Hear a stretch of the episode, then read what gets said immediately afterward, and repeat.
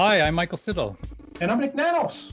And welcome to Trendline. We're back. The MPs are back in the House. Nik, you've got some good news for Conservative leader Erin O'Toole later on.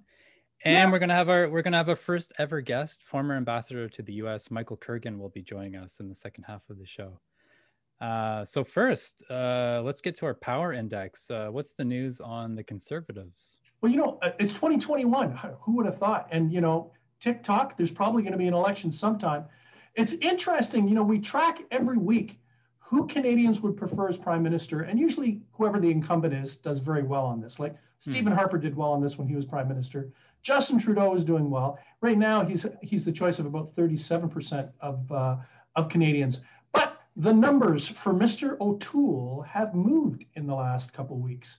Uh, he's at 26% uh, as a choice, which is still 11 points back of, uh, of Justin Trudeau. However, in the last four weeks, he's picked up a whopping six percentage points. A lot of those in the last week. That remember what happened last week? He was dealing with Mr. Mm-hmm. Sloan and right. whether he should remain or not remain in caucus. So it looks like it got a bit of a we're gonna I don't know we're gonna call it the Sloan bump, but there's something going on right there. And uh, right now, at least, it, it looks like it's uh, it's helping Erin O'Toole when it comes to his personal brand. So again, uh, Derek Sloan got a donation from a white nationalist, uh, and then the party voted to kick him out of caucus. Um, but Sloan has had a, a, history of saying very extreme, controversial, let's say, things. Uh, during Andrew Scheer's time as leader, uh, uh, Derek Sloan suggested that Dr. Theresa Tam might have loyalties to China, not Canada. I mean, why did the Conservatives take action now, do you think? Well, you know, the thing is, is for Erin O'Toole, uh, he's still a new face, at least from the general public, as the leader of the Conservative Party. Canadians are waiting to see what he's, uh, what direction he wants to take the party in, what he's willing to tolerate and not tolerate. And this was uh, basically uh, a bit of a test for him in terms of uh, Canadians getting an understanding of uh, how he felt about kind of more extreme views and uh, issues related to that. And it looks like uh, Mr. O'Toole and his caucus have come out squarely against this uh, this type of politics. And uh, I think for some Canadians who are, what we say, kicking kicking the tires for the Conservatives, that uh, at least in the short term and what we're seeing in the polling is a little bit of a bump for him. But he's still got a long way to go before he becomes prime minister. But a little bit of positive news in terms of his personal trend line. Now, Nick, how influential do you think uh, sort of fringe views are uh, on a on a party as big as the Conservative Party? I mean, is Derek Sloan sort of a rare example, or or are there more? Well, think of it this way. You know, whenever we do uh, whenever we do our weekly tracking, uh, there's still Canadians that said that they would vote for the for the um, for the party led by Maxime Bernier, the People's Party. Mm. Uh, it's anywhere from three to five percent, so it's you know one out of every twenty, I guess. So, Michael, think of it this way: for us and our viewers, listeners, walk down your neighborhood. Once you pass 20, 20 homes, one of those people are probably uh, hot or like the People's Party, and uh, and you know that's a significant number. You know, when you think our elections are won with just a handful of percentage points, to have three to five percent uh, as part of the, I'll say, why don't we just call them not mainstream conservatives, mm. um, is uh, is quite significant. The fact of the matter is, is for those voters, are they going to vote for an alternative to the conservatives, and perhaps help the liberals win, or are they going to hold their nose and vote the, for the conservatives? It's kind of like who they hate least, I guess. I don't know, mm. but just uh, that's where strategic voting kicks in. But uh, not to be dismissed uh, as a movement, but not as not as strong and prevalent as we've seen in the polling in the United States for sure. Well, I mean, in the United States, we saw this shocking uh, rioting at the U.S. Capitol, and and and you can see a lot of very extreme views have sort of found them found their way into the uh, Republican Party. I think the House of Representatives, it's it's a lot of representatives from gerrymandered districts where it's you know it's it's it they don't need to sort of um, reach across the political divide to get elected in, in their districts, I suppose. So, do you yeah. think uh, you know we have we have the People's Party, uh, but do you think Canada is largely uh, immune from that level of extreme views? I don't think it's uh, I don't think it's immune from those level of uh, from maybe that that level of extreme views, but not by having extreme views as as part of the mix. because you know let's face it for many canadians they look at what's going on in the united states and uh, they're either repulsed or are okay with some of the things uh, that they see and you know even in in canada you know our our brand or our strain of uh, populism has most likely kind of been regionally based you know we had the the reform party was a strain of populism mm-hmm. the new maverick party that is looking at, at running uh, seats is populist. The old in in the how about we pull out the old time machine for Trendline in New Brunswick, the Confederation of Regions was a populist uh, movement. Right. And uh, a lot of these uh, were very regionally based. They weren't based on race. They weren't based on religion.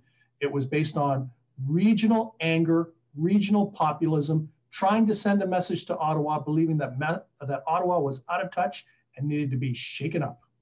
So the Maverick Party, which you mentioned, they they've grown out of the Wexit movement. Um, I mean, it's it, it it has a long um, you know tradition in Canada of Western alienation and and you know legitimate concerns about not being adequately represented in Ottawa. How how influential do you think that party might be going forward? And and should the federal Conservative Party keep an eye on them? Yeah, absolutely. You know, I think they'll be very influential regionally for sure in Alberta, Saskatchewan. I also think they will be exceptionally influential on the conservative strategy. Hmm. Because the conservative strategy is going to need to recognize that sentiment, but at the same time, try to keep that sentiment underneath the conservative umbrella in order to defeat the liberals. Hmm. And uh, so they're probably going to punch above their weight when it comes to influence on the conservative platform. Uh, and they'll also probably punch above their weight regionally. But the question will be, will those voters, are they angry enough to split the conservative vote in some ridings in order to help the liberals? And the Maverick Party, my last point is the Maverick Party is trying to identify ridings where that vote splitting won't happen to help the liberals. But the fact of the matter is, if the conservatives lose a vote to anyone, it's not good for the Conservative Party of Canada. Hmm. Uh, Nik, you've also done a recent survey on how Canadians feel currently about the closure uh, to non essential travel at the Canada US border. Uh, so, what did you find out?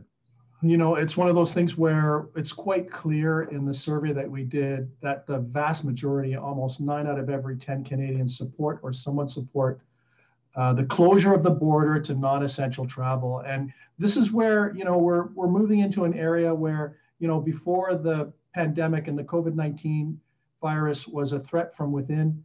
Now we're seeing increasing numbers of the, of the pandemic as a threat from without, as in new strains coming from countries like the United Kingdom and Brazil. And uh, as a result, on the border front, you know, Canadians really want to keep it closed until the pandemic and the COVID 19 uh, is under control. Uh, what about uh, lockdown measures uh, in terms of closing businesses? Are, are, Canadians still supportive of that? It's a little more of a mixed bag because there's still a lot of sympathy for Canadian business. You know, the Canadians are cross pressured, they're torn. Like, let's face it, everyone wants to be safe, everyone wants to be healthy, no one wants the pandemic to spread. At the same time, Canadians need jobs, small businesses need help. And, uh, and, and limiting and shuttering small businesses, especially in the hospitality and retail sector, uh, is just uh, devastating for certain parts of our economy. So it's much more of a mixed bag. That said, Canadians are still overwhelmingly concerned about the pandemic and the coronavirus. When we ask the top national issue of concern, it's way high, it's way up there. Like 42% identify coronavirus as their top concern. Jobs is at 12%, health at 8. So uh, that uh, focus on the pandemic is still there, but there's still a lot of sympathy and sensitivity to businesses that are trying to survive this pandemic. So, uh, Nik, as your data suggests, we're in no hurry to reopen the, the US border to non essential travel. And to help us make sense of our changing relationship to the US and to China, we are now joined by former ambassador to the US, uh, Michael Kergin. Welcome, Michael. Thank you very much, Michael. Glad to be with you and Nik. Absolutely. So we have a new administration, uh, uh, President uh, Joe Biden, but but after four years of uh, Trump's handling of of the pandemic, do you think it's it's really uh, created a lasting impact on how Canadians view the U.S.? I don't. Well, I, I, think handling the the pandemic uh, probably hasn't had a great impact on on Canadians. Certainly, how he's managed uh, and being a uh, someone who's a demagogue who has riled up uh, uh, and incited violence uh, and been very inconsistent in his foreign policy, um, not working traditionally with his allies. Those are lasting problems of, of, of the Trump, and many of us. I think, and many Canadians will be looking to see whether Biden can kind of uh, reconstitute what uh, uh, is more the traditional U.S. policy towards its allies. Um, but that I think is is a much more critical question. Certainly, there's a lot of optimism and a lot of anticipation, uh, but at the same time, it has to be tempered with the thought that uh, the United States is extremely uh, bitterly divided, uh, both politically. Uh, uh, he, the Senate, as you know, is at 50-50 with mm-hmm. the Vice President Kamala Harris throwing a, the, the, deciding vote. But nevertheless, you lose one Democrat or two Democrats on the legislative programs for that Biden wants to put through, which are quite ambitious. Uh, it's going to be very difficult for him to get his agenda through. The agenda that he has, though, Michael, I think is one that Canadians are quite comfortable with when you sort of look at the environment. Mm-hmm. You look at his uh, efforts to uh, re engage uh, internationally with allies, with the multilateral institutions. Um, uh, these are areas that Canada's traditionally been very supportive of.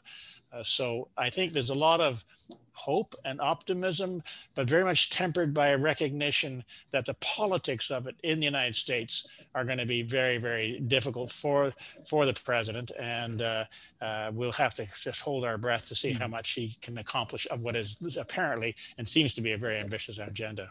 You know, uh, you you, you mentioned.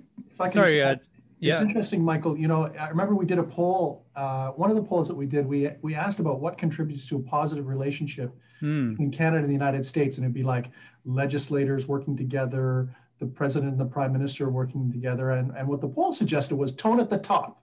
Mm. Really, that um, you know, if if there was a perception that the prime minister had a fair and good working relationship with the president, that that actually would be a key signal. And I think to your point, Michael Canadians have to think it's got to be better than it was. Yeah. Mm-hmm. yeah.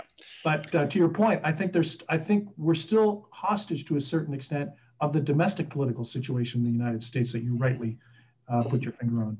Yeah. Uh, Nik, Nik, I, I, I, just want to touch on something Michael said. He said, uh, you know, Biden has a very ambitious climate plan and we, when you have tracked the major issues that you know the, the, Canadians rank, climate has has always been there, and and you see it as growing. So, so how does that impact our our relations?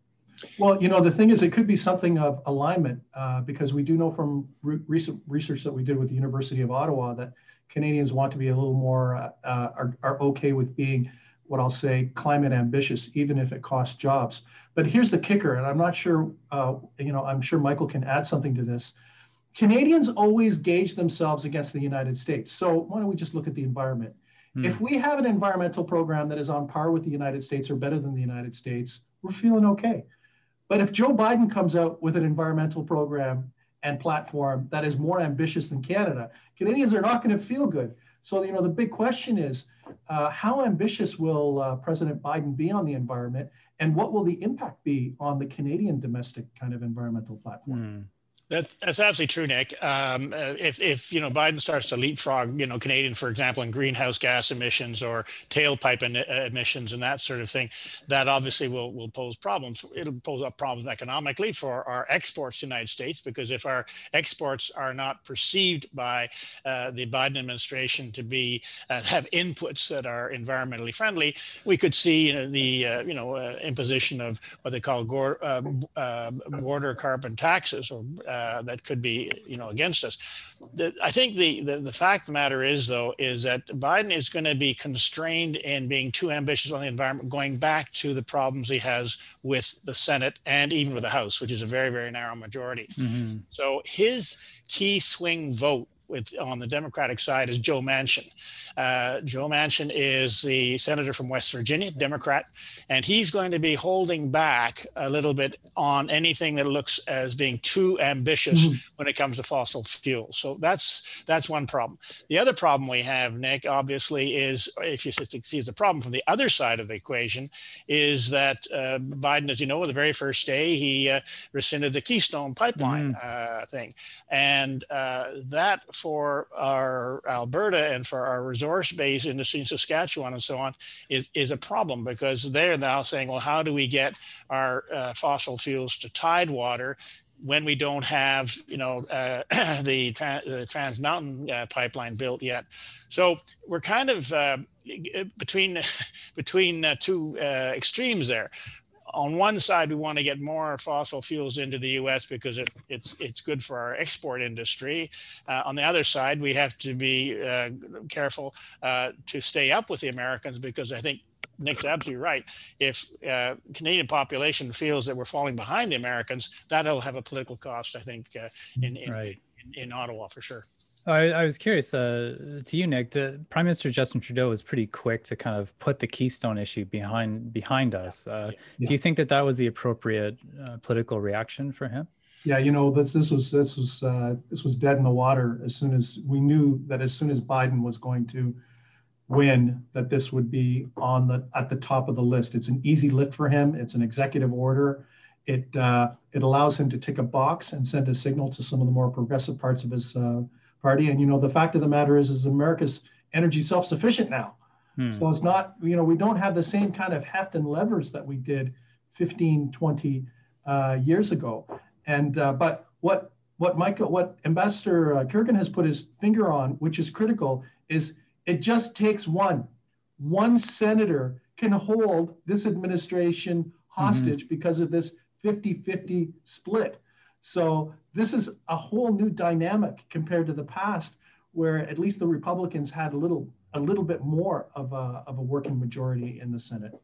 That's right. Absolutely. Right, right, right off the bat, I think uh, the filibustering became an issue where where uh, Mitch McConnell wasn't willing to let that go at, at, the start. So they were really off to a rocky start. Um, uh, Michael, I want to get into our, our relations with China um, now. I mean, we, Michael Spavor and Michael Kovrig have been in detention for uh, quite a long time now. Uh, under the previous U.S. administration, uh, the, our, our, prime minister uh, asked uh, Trump to to address the issue with China, and we didn't see any change in their in their situation. So, what what was the lesson from there? And do you think the Biden administration will be able to help? This is a difficult file, Michael, uh, and it's a subterranean file because we don't really know below the surface what is exactly happening. Remember that the extradition against Madame Meng was brought by the Department of Justice. It's mm-hmm. seen as a legal issue from the American perspective. You can agree or not agree with the sanctions and all the rest of it, but from their perspective, it's a legal issue.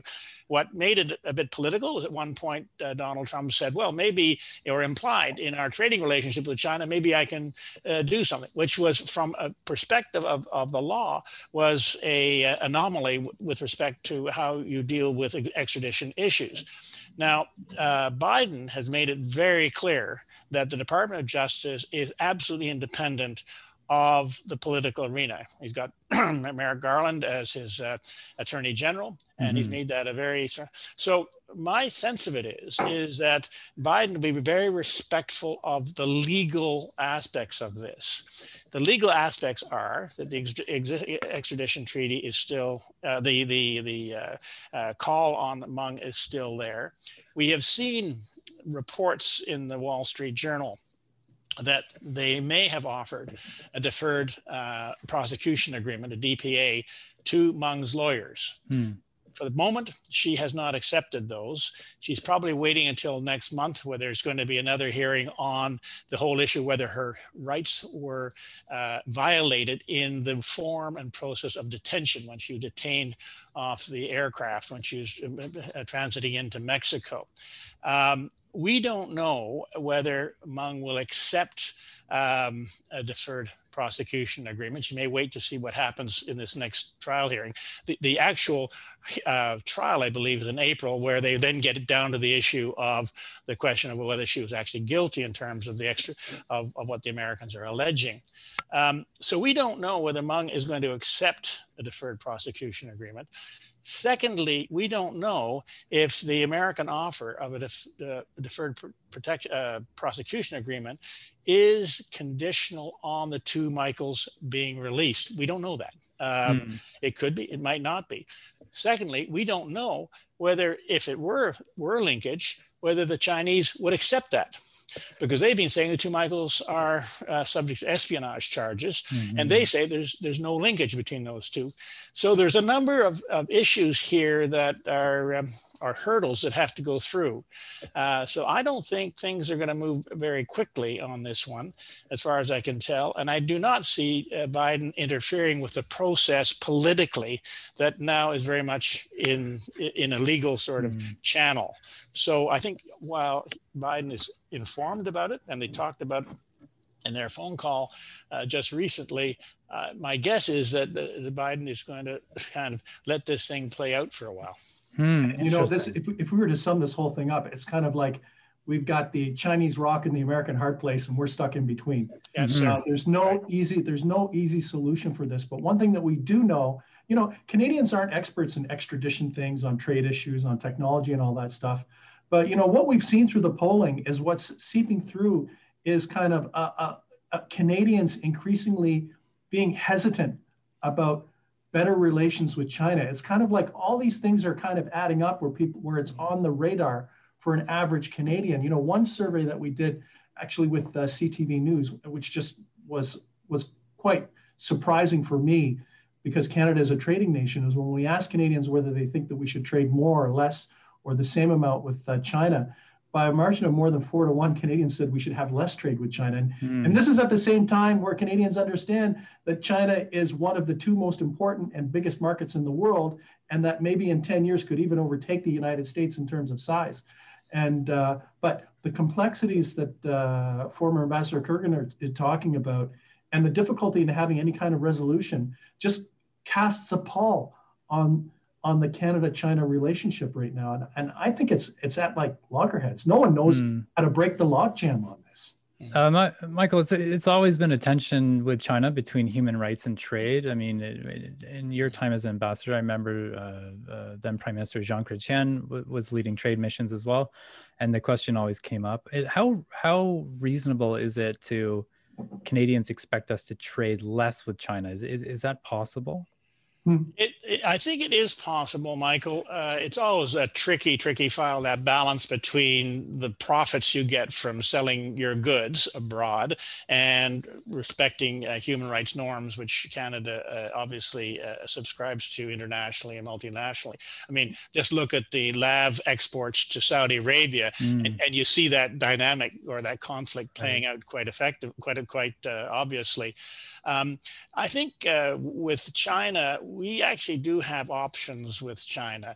Uh, we are fortunate that we are part of the Trans Pacific Partnership, which opens up theoretically a better trading relationship for Canada with other members of Asia, ASEAN, for example, Vietnam.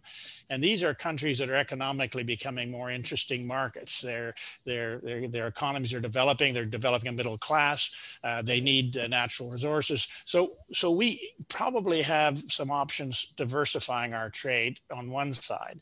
On the other side is that Canadians are becoming increasingly, as Nik has put it so well, uh, worried about the Chinese sort of predatory, uh, mercantilist approach.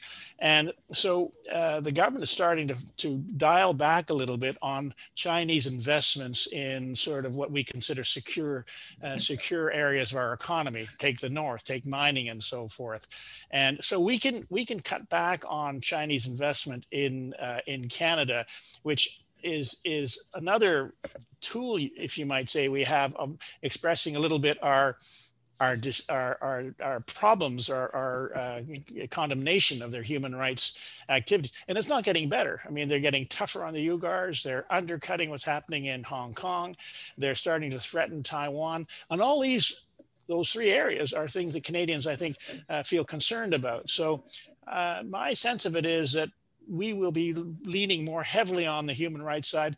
And in that respect, I think the Biden administration will be very supportive, and they themselves will start to weigh in more heavily than Trump did, for example. So there is, you know, uh, misery loves company. uh,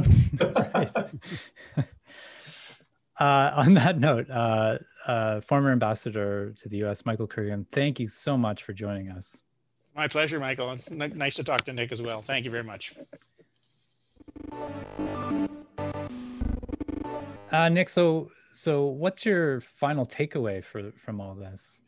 My final takeaway is, you know, the Liberals enjoyed an advantage over the last couple of months when the House was not sitting. Now the House is back. They are in the hot seat on vaccinations, implementation, jabbing Canadians.